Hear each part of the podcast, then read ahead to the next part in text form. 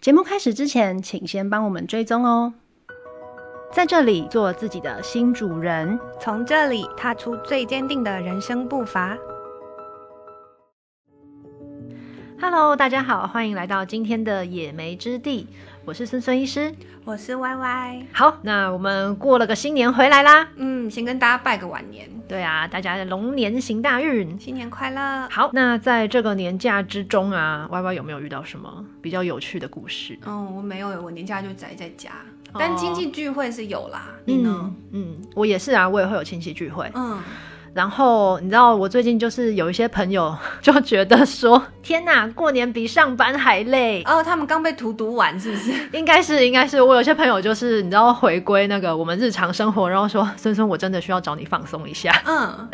对，然后我发现，嗯，就是会跟我有这样子的 complain 的人，多半是好像是已经有家庭的人居多，哎，哦，你是说过年会需要应付，比如说婆家或者是夫家那边的嗯嗯亲戚人比较多那种情况？可能吧。然后有时候其实那种心理压力来源也未必是夫家那一边的人哦啦，有时候他可能自己原生家庭娘家那边的有一些亲朋好友，嗯也是呃很会拼比啊，很多意见啊的那一型，嗯哼，对吧？家家有本难念的经嘛。那有有什么具体的实例吗？哦，可多的了。就是比方说这样讲好了，呃，过年的时候，嗯每个家庭都会带着小朋友全家回去团圆嘛。对，然后大人们可能呢，在对长辈就是会包红包啊，嗯嗯，讨个长辈欢心啊，讨个吉利啊。嗯这时候大家互相之间的暗自较劲就冒出来了。你说红包厚薄吗？对啊，然后什么啊？今年我我公司年终多少啊？啊你奖金多少啊？嗯然后有一些人搞不好他的公司有上电视， 嗯，然后就会说，哎、啊，你们今年挣了几个月哦？哦，这样子，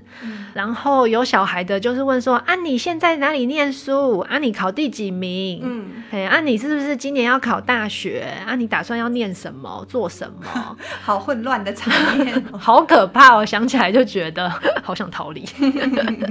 对，然后，然后这种比拼是比不完的。 对啊，然后有一些人就会哦，为了这个一些场合，然后去添购一些新的行头。哦，那你们行业应该也有吧？哎，我觉得真的有哎、嗯，过应该年这样特别讲，对，应该这样说，就是嗯，从年底的周年庆开始，一直到农历年前，确实是我们的很大的一个旺季。嗯，那一方面，当然这个时候大家呃欢聚的活动场合多，对然后一方面大家也有一些假啊，或是有一些预算啊、奖金啊，可以投资在自己身上。嗯，但确实就是大家也都会趁这个大年假之前，赶快把自己打理一番。嗯呃，眉毛要雾好啊，睫毛要接好啊，美甲要贴好啊，然后头发要 set 好啊，脸上要打好，而且不能有痕迹哦，嗯，不能被别人问说，嗯，他今年、嗯好像哪里怪怪的哦，好像有点僵哦，哦，这可不行，大大的 NG。 嗯，好，所以哦，我这样想起来，突然觉得这些人好累哦。对啊，为什么人要活得这么累啊？过个年，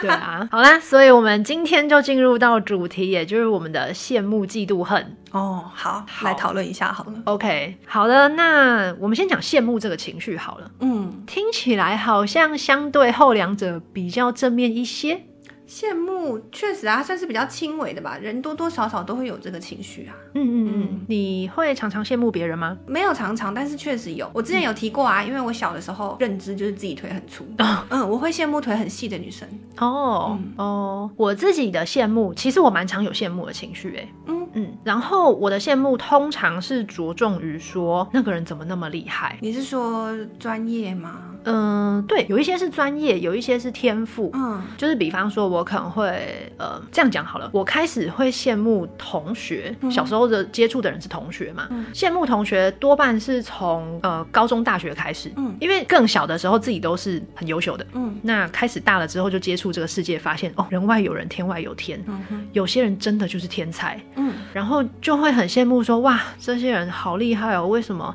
这个我就是连看都看不懂，可是他就立刻写出答案来了，哦哦、这时候我就会有一种羡慕之情，真的哦，嗯。我反而好像专业这方面我还好哎、哦我怎么这么不上进啊？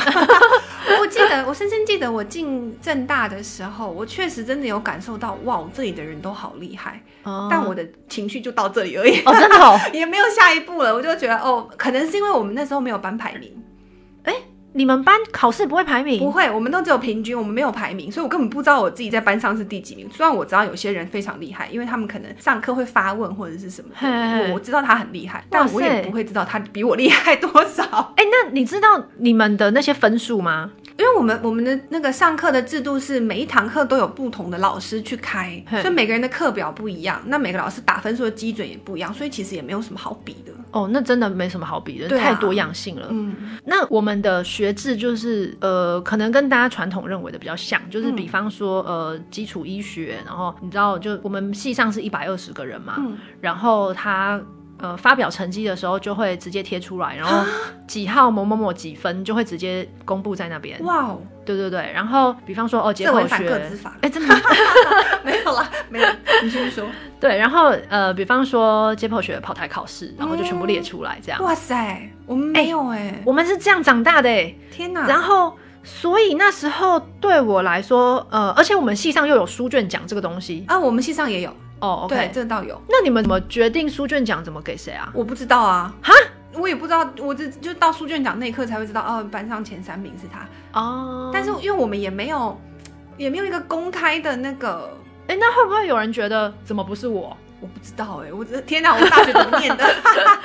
你很与世无争我真的就不太管他们啊。 哦。嗯，好，那我们医学系是这样，就是我们嗯每一次考试，然后呃每一科它是会公布成绩的嘛。嗯，然后我们书卷奖就是选十个人哦啊对对对啊，我们书卷奖是没什么好争论的，因为你就是前前面那个分数最高的那十个啊，哦，所以大家都知道是谁就对了。对对对，就就都知道是谁。我们好像都是期末考的时候才会把你各科所有成绩发到你的信箱，哦所有的都是保密的。哦，OK，嗯，哇，完全不一样哎。天哪！我如果在你那个环境，我可能会压力很大， 突然发现自己怎么三十八名之 类的。哎、我跟你说，我跟你说，确实医学系这个环境，它真的是你一进去就知道，坐你旁边的人都是你的竞争对手。啊，真的、嗯，哦，它其实默默的会有这个隐隐约约的感觉在就是里他面，把这个竞争意识植植入你的潜意识里面吗， 有可能。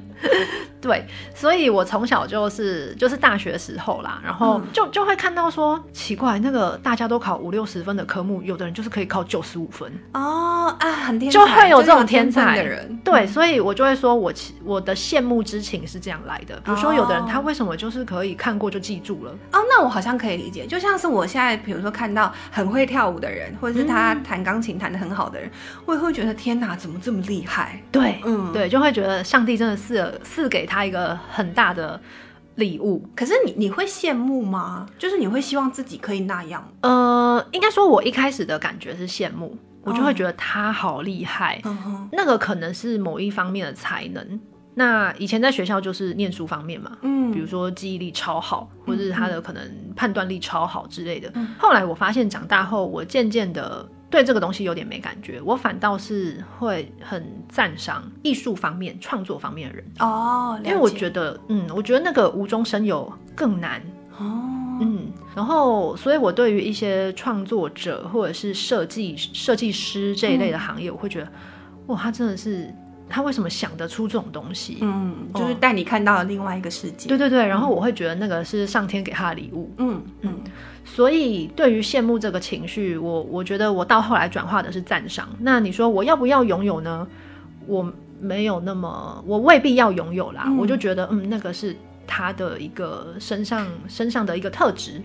可是我觉得这种就是我们刚刚说羡慕、嫉妒、恨这种情绪啊，学生时代可能还单纯一点，我嗯觉得进入职场之后就比较可怕了。嗯嗯，因为我们刚刚这样讲，我突然想起来，就是我其实很常在职场上面听到某某某评论别人，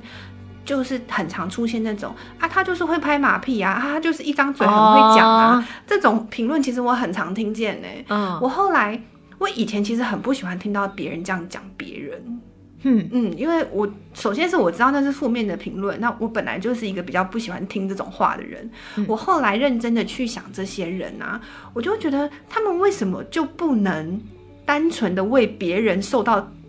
呃，受到重视、开心，嗯，就没有办法为这个人开心，他一定要去嗯嗯嗯说他就是怎样怎样，然后那那些话语感觉都是非常的贬低别人的那种话语，嗯我就会觉得哦，这应该是嫉妒。哦、有点酸的感觉。嗯嗯，哦，确实确实，像你刚刚讲那个，有的人就说啊，黑的几滴水后溜溜啦，对对对对对，这种话很常听到嘛。嗯可是我我的有时候觉得，就是每个人在职场生存的方式不一样啊。哦，对啊，你可以很认真工作，那他可以很会讲话，这有什么吗？对，我觉得这就是每个人特质不同而已。对啊就而且有时候你你讲的话，其实有点反映你内心的世界。 没错，嗯嗯那你刚刚讲那个，让我想到一件事情、哎、嗯就是其实我们在假期期间啊呢、我们就一群呃学生时代的朋友聚在一起聊天。嗯那呃学生时代比较单纯，那后来出了社会之后，大家就在不同的领域工作嘛。然后呃，对于我们那一群来说，就有一些人是做医疗、医生、牙医这一些产业，有一些人不是，嗯那他可能是接案子的一些朋友。嗯然后那时候我们就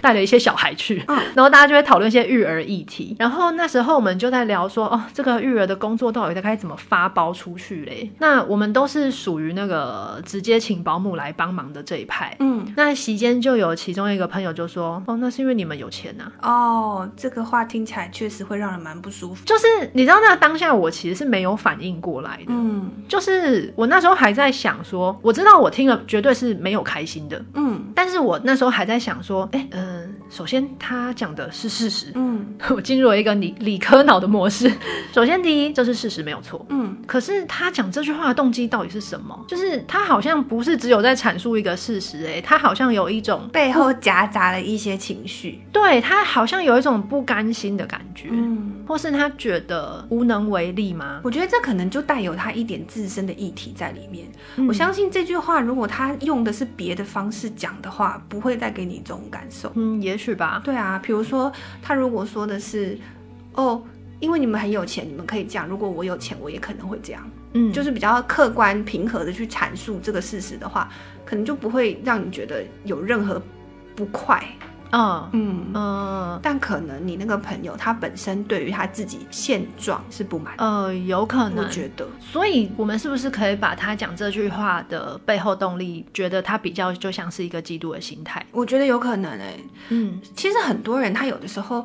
自己讲出来的话，或是自己表现出来的行为，他并不知道那是源自于嫉妒。哦，嗯，蛮多人是这样子的。嗯嗯嗯，那我有一个问题、哎，就是我不知道你有没有遇过，呃，就有时候像，尤其是可能回去跟一些比较以前的亲戚联络，嗯哼吃饭聚会的时候，然后我们可能会聊一些生活经验嘛，比方说，哎、我去年去日本玩啊，然后我住了什么星野饭店，超赞的哦，推荐你们也去哦。嗯嗯嗯，这时候就会有人说啊，那太贵了，一啊个晚上要多少钱？有，对，然后你知道，我就会有一种、嗯、好像被泼了冷水的感觉。嗯就就我今天讲这个分享旅游经验，我的目的不是要炫富，哼嗯哼，而是我觉得那地方很有趣，嗯然后我很推荐给你们，然后我觉得那个地方给我的感动是很深刻的，嗯所以我想要分享给大家知道。那我觉得很值得，人生中到此一游。嗯哼，嗯，可是他给我的回应是这样，哦，对，然后我就会觉得有一点啊、呃那有你一会点不会以后就不太想跟他分享这种资讯啊？会啊？嗯因为我就会觉得说，哦，我今天讲了一个稍微比较好玩的东西，它可能是需要一点花费的，嗯，然后你就这样回我，那你眼里所看到的就只是那个价格很高昂，嗯哦、而且而且我讲的东西其实没有真的到很 贵，就是呃，我觉得贵它可能也有一个比较或限度。嗯那我们刚刚讲的，比方说好，请保姆一个月，你如果有三到五万块的预算，嗯那你是不是可以把这个事情外包？然后像我刚刚比如说哦讲饭店，嗯，你在台湾住一个饭店五六千起跳，好像也蛮常见差的不嘛。多。那你去日本一个观光区，然后在一个非常热门的季节去的时候，一个晚上一两万也还可以接受吧？嗯，就我的意思是说，我没有讲那种很离谱的价格哦。嗯可是对方的回应是这样的时候，其实会让我觉得，呃，好吧，算了，我下次就不想再讲了。嗯，其实这个也还蛮伤感情的，因为他给你这种回应，你就会变成以后要跟他分享什么事情的时候，会有一点绑手绑脚的，因为嗯会担心不知道他会怎么反应，或者他会怎么想。对嗯对，确实是。然后对我来说啦，我可能就会减少呃分享的频率，或者说我对于我想讲的内容就有一点点自我审查。哦，对啊，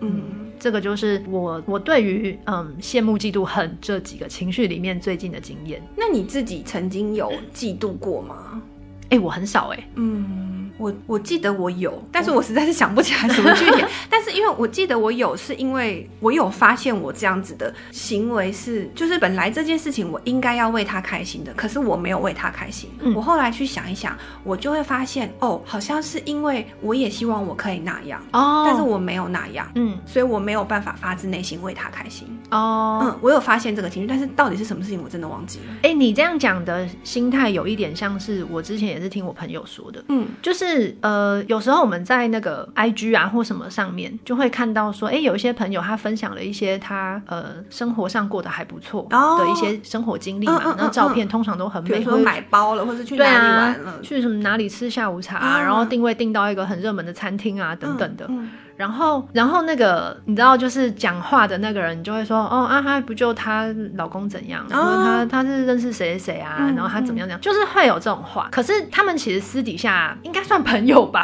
嗯哦，然后我就会觉得说，嗯，好，那你为什么要这样子说他呢？嗯，我觉得这可能我们可以回归到这个情绪本身带来的内在议题嗯嗯来探讨一下。嗯我觉得会产生这种情绪的人，首先这个情绪应该就是基于攀比带来的。嗯嗯因为你如果这这世界上如果没有这些管道让你得知这些人这些资讯，你根本不会有这些情绪嘛。嗯、哦，对，嗯，那攀比带来的这种负面的情绪，可能就像一个滤镜吧，它一嗯旦存在那里，你看出去的世界就是长那样，就是充满这种不公平，嗯会造成一个恶性循环。嗯那最最初的源头问题源头，可能就是源自于你对自身的自我怀疑或者是匮乏吧。嗯我觉得应该是这样。嗯嗯嗯。然后呃，像就是你知道，我觉得这个东西是很很切断关系的，意思是说，比如说哦，我们在讲说，哎、谁谁最近还好吗？或是怎么样怎么样，餐厅好像很不错哎、嗯，然后他回了那句话，我们就不知道要接什么。大家就瞬间冷掉就了。对啊，就比如说像我，我也没有要附和他啊、嗯因为我就觉得，哎、呃，事情好像就不是这样啊。嗯然后可是我又我不附和他，好像又怪怪的。然后难道我要一直讲说，哎，没有没有，我跟你说那餐厅真的很好吃，然后什么什么，就你知道那个场合也不是那么恰当。但是你你刚刚提到的这种情况啊，我也会觉得，如果他真的是经济状况比较跟不上你们的话，那对他来说，撇除他个个人的议题啦，我觉得对他来说，确实他可能也是真的心有余而力不足。哦对啊，，他真的可能确实没有办法达到那么高的消费，嗯但是他嗯嗯表达的方式确实也是反映了他本身也不满他的现状。哎，那我觉得那那我可不可以问一下，就是如果我们的听众他是那个比较嗯比较心有余而力不足的那个角色的话，嗯，那他可以怎么样去说他的想法，或是他怎么样去化解他心中那个酸酸的感觉？嗯，酸酸的感觉，我觉得要化解的方法很简单，你就是看你把眼光放在你现在拥有的。嗯嗯，你虽然没有到那么有钱，但是你也有赚钱，你也有你能力范围内可以达到的消费啊。嗯你就是在能力范围所及之内，对自己最好就好啦。嗯那永远就就看，就像你现在的收入，虽然比你那位朋友高，但是也还是有比你收入高的人啊。嗯那如果你也跟他一样，你一直都在眼光就放在别人身上的话，那你你一样也不会像现在这样子就觉得生活过得很 OK 啊。嗯所以这个其实，因为收入，我觉得收入是相对的概念，嗯那永远都是人外有人，天外有天。没你错，比不完嘛，你就是把眼光放在现在自己拥有的、那种酸酸的感觉，真的就会消失了嘛。别人的生活过得怎么样，真的不关你的事。真的真的，嗯我也这样觉得。好，然后讲到那个就是收入啊，跟那个攀比这件事情。然后呢，我就突然想到说，就是我觉得这个这个情形在我们的行业其实好像有点明显，你说攀比收入嘛？嗯，或是一些物质外在的东西，哦，背什么包啊，穿什么衣服啊？嗯，对，嗯因为我最近也是听，就是一些表弟呀、他们就在聊说，就是呃，大家都想要追女朋友嘛，嗯，然后他可能看到说，哎、跟他同期的男生有人戴了很昂贵的名表，然后他就也跑去买了一个很昂贵的名表，嗯或是他们聚在一起就会讨论说，哎、谁谁现在开什么车、哎、哦最新款男的，生都这样，对对对，嗯男生的比较跟女生的比较不一样，没错。但那都是某一种比较心态。嗯，对，然后这种比较心态呢，好像曾经出现在我身上、哎，哦，你年轻的时候吗？我觉得有哎、就是可能它不是很强烈，但是隐隐约约的有一些。呃，我感受到的是说，因为我们毕竟做这个就偏向自费医疗、医美啊这些东西，嗯，每一次的一些聚会或是年会、研讨会什么这些场合，其实那是一个嗯，就是大家都会把自己装扮的很不错的场合。嗯，然后你在看我，我也在看你，大家都在互相的观察着，然后你就会看到大家都会戴一些名表啊、名包啊，然后身上有很多 logo 啊，然后你一眼就可以辨识出它啊这一类的外在的穿着打扮。嗯，嗯，然后我年轻的时候会有一种心情，就是那个学姐好厉害哦，我也要像她一样，我也要成为像她那样子的人。哦，对，然后我觉得这个可能还正向一点，因为它会激励我向上。嗯，可是我同时也会有一种心态，就是那个人实力也没怎样，哦全身香 奈儿，然后就是内心会有这种 OS。嗯嗯嗯，对对对对对，所以我就发现说，哎、其实有一点点呢、我也是会默默的把自己放在那个竞争的位置，我觉得这跟年轻有关。嗯，就是当时年轻的时候，你在自己的职场上还没有建立自己的专业跟自信，还有地位的时候，嗯你很容易被这种外在的行头影响，因为你会想要靠那些证明你自己。嗯，但是找到等你找到自己的定位，你知道自己可以为这个社会贡献什么心力的时候，我觉得那些其实就不会再入你的眼了。嗯，嗯我觉得你讲的很对诶，就是那个确实是发生在可能二十几甚至三十很出头的嗯事嗯情。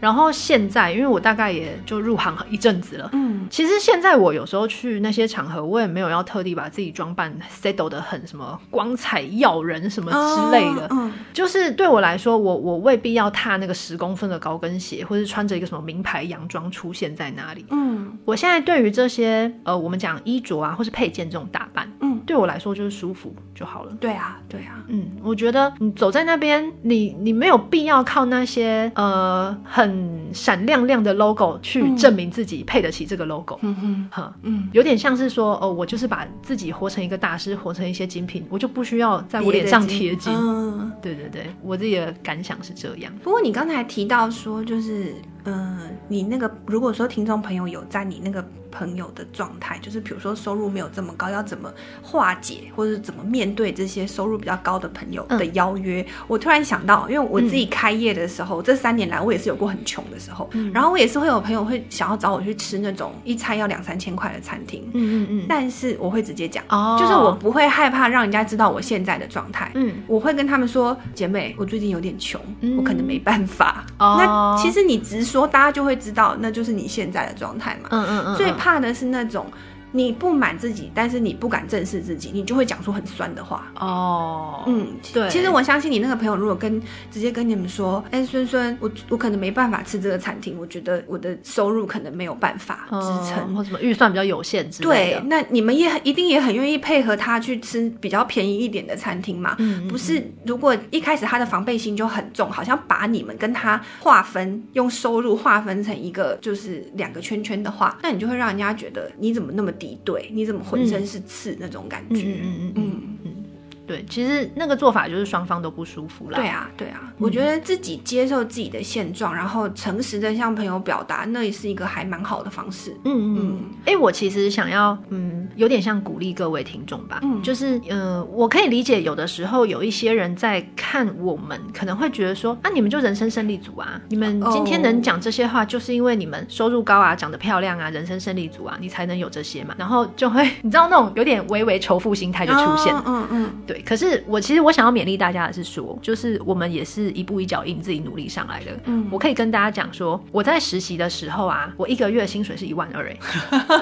天哪，要怎么活？ 对啊，在台北市哦。嗯对，然后你知道那时候真的是每个月都清空，嗯然后嗯，一到五的午餐是吃医院的便当，因为不用钱，嗯。然后晚餐是吃医院的员工餐厅。嗯但那真的没什么好选的，那个就是维持你的营养跟生活而已，嗯嗯就那个不能用美味形容它。就是一个最低可以生存的限度。，对你有活着这样子， 然后呃，就是大家可以想象一万二在台北，即便是十几年前，也是蛮辛苦的一件事，好吗？嗯哼，对，所以呃，我的意思是说，我们都有曾经比较辛苦的过去，嗯但是我相信你只要够努力，你努力对了方向，你有付出，你一定会有收获。嗯对，那呃，这个东西呀、就是说，有的时候蹲低是为了跳高。嗯，嗯，那我也有经历过那种，我刚从医院出来，然后我去到自费诊所，结果哇，疫情来了。我们哦疫情来的时候，我诊是直接只剩三分之一耶。嗯，对啊，那那那个时候，当然你会觉得有一点恐慌，说，哎呦，这个疫情不知道会持续多久哎。嗯，对，所以人都会有比较嗯辛苦一点、紧缩一点的时候。嗯，但是你要知道的是说，你的价值不是收入或数字定义的。没错，我也很想跟听众朋友说这个概念，就是嗯如果都要靠这些外在的物质，比如说金钱啊，或者是这些精品来堆砌你对于自己的自信的话，那真的是一个黑洞，永远都不够的。没错，那个真的比不完。嗯，你你说像以前那样子，我讲那个开会的场合好了，那个那个表，你知道有人可以从几十万你就觉得哇，这个表可以这么贵哦，不过就是看时间 嘛。那个就是已经有几十万，还有人买到上百万的，嗯然后金光闪闪这这样子。我的意思是说，那个世界你真的比不完啊你！你出了台湾，你说台湾的人多有钱，可是国外的人有钱到有私人飞机或者怎么样，那又是对啊另外一回事啊。嗯那有什么好比的呢？专注在自己的内心跟充实，还是比较快乐的。没错，其实也要记得感恩自己现在所有的东西。嗯，好啦，以上就是今天野莓之地的内容喽。嗯，那接下来我们就要进入百宝箱以及梦游到仙境的环节啦。好，在孙孙医师的百宝箱这个地方呢，我想要提醒各位听众的是，羡慕、嫉妒或恨，那些都是一时的情绪。这个情绪是提醒你通往内心的一把钥匙。你可以去想想看，诶，为什么我会羡慕他，甚至是嫉妒，甚至到了恨的地步呢？我到底想要拥有的是什么？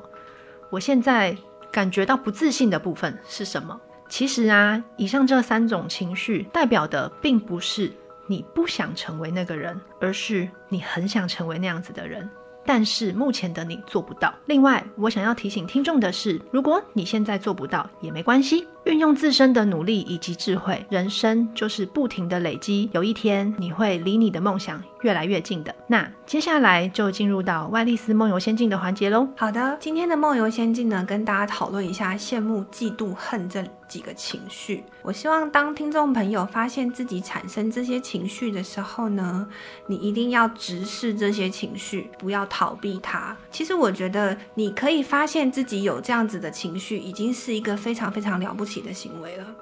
发现这些情绪的当时要怎么处理这些情绪呢？首先，你要做情绪的主人，而不是被情绪绑架。这句话是什么意思呢？就是你要告诉自己说，有一部分的我有这个情绪，有一部分的我觉得什么什么什么。但是你不要解读成我好嫉妒，或是我好恨，因为后面这样子的解读会让你跟这个情绪画上等号。可是那其实只是一部分的你产生的一部分的想法，它不是全部的你。一定要有这样子的认知，你才能驾驭这个情绪。那刚才孙孙医师也跟大家说过了，当你发现自己有这些的负面情绪的时候，其实你应该回到自身去寻找根源，因为比较而产生的这些感觉是源自于你对自身的匮乏，或者是渴望，甚至是自我怀疑，或者是不确定感，这些都是可以去探讨的。那找到源头之后呢，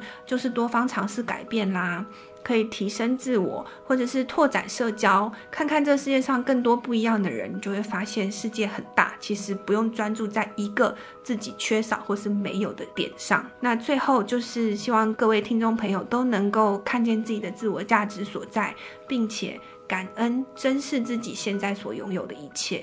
好啦，以上就是今天野莓之地的内容。最后，我想要提醒各位听众的是，把目光放回自己的身上，也一直是我们野莓之地畅谈的价值哦。嗯，活出自己的价值，努力累积自己的生命，最终你一定会到达那个你的梦想之地。好的，以上呢就是今天野莓相谈室各位 Apple Podcast 还有 Spotify 的听众，谢谢你们陪伴我们至今，也欢迎你们留下五星好评、追踪、按赞哦。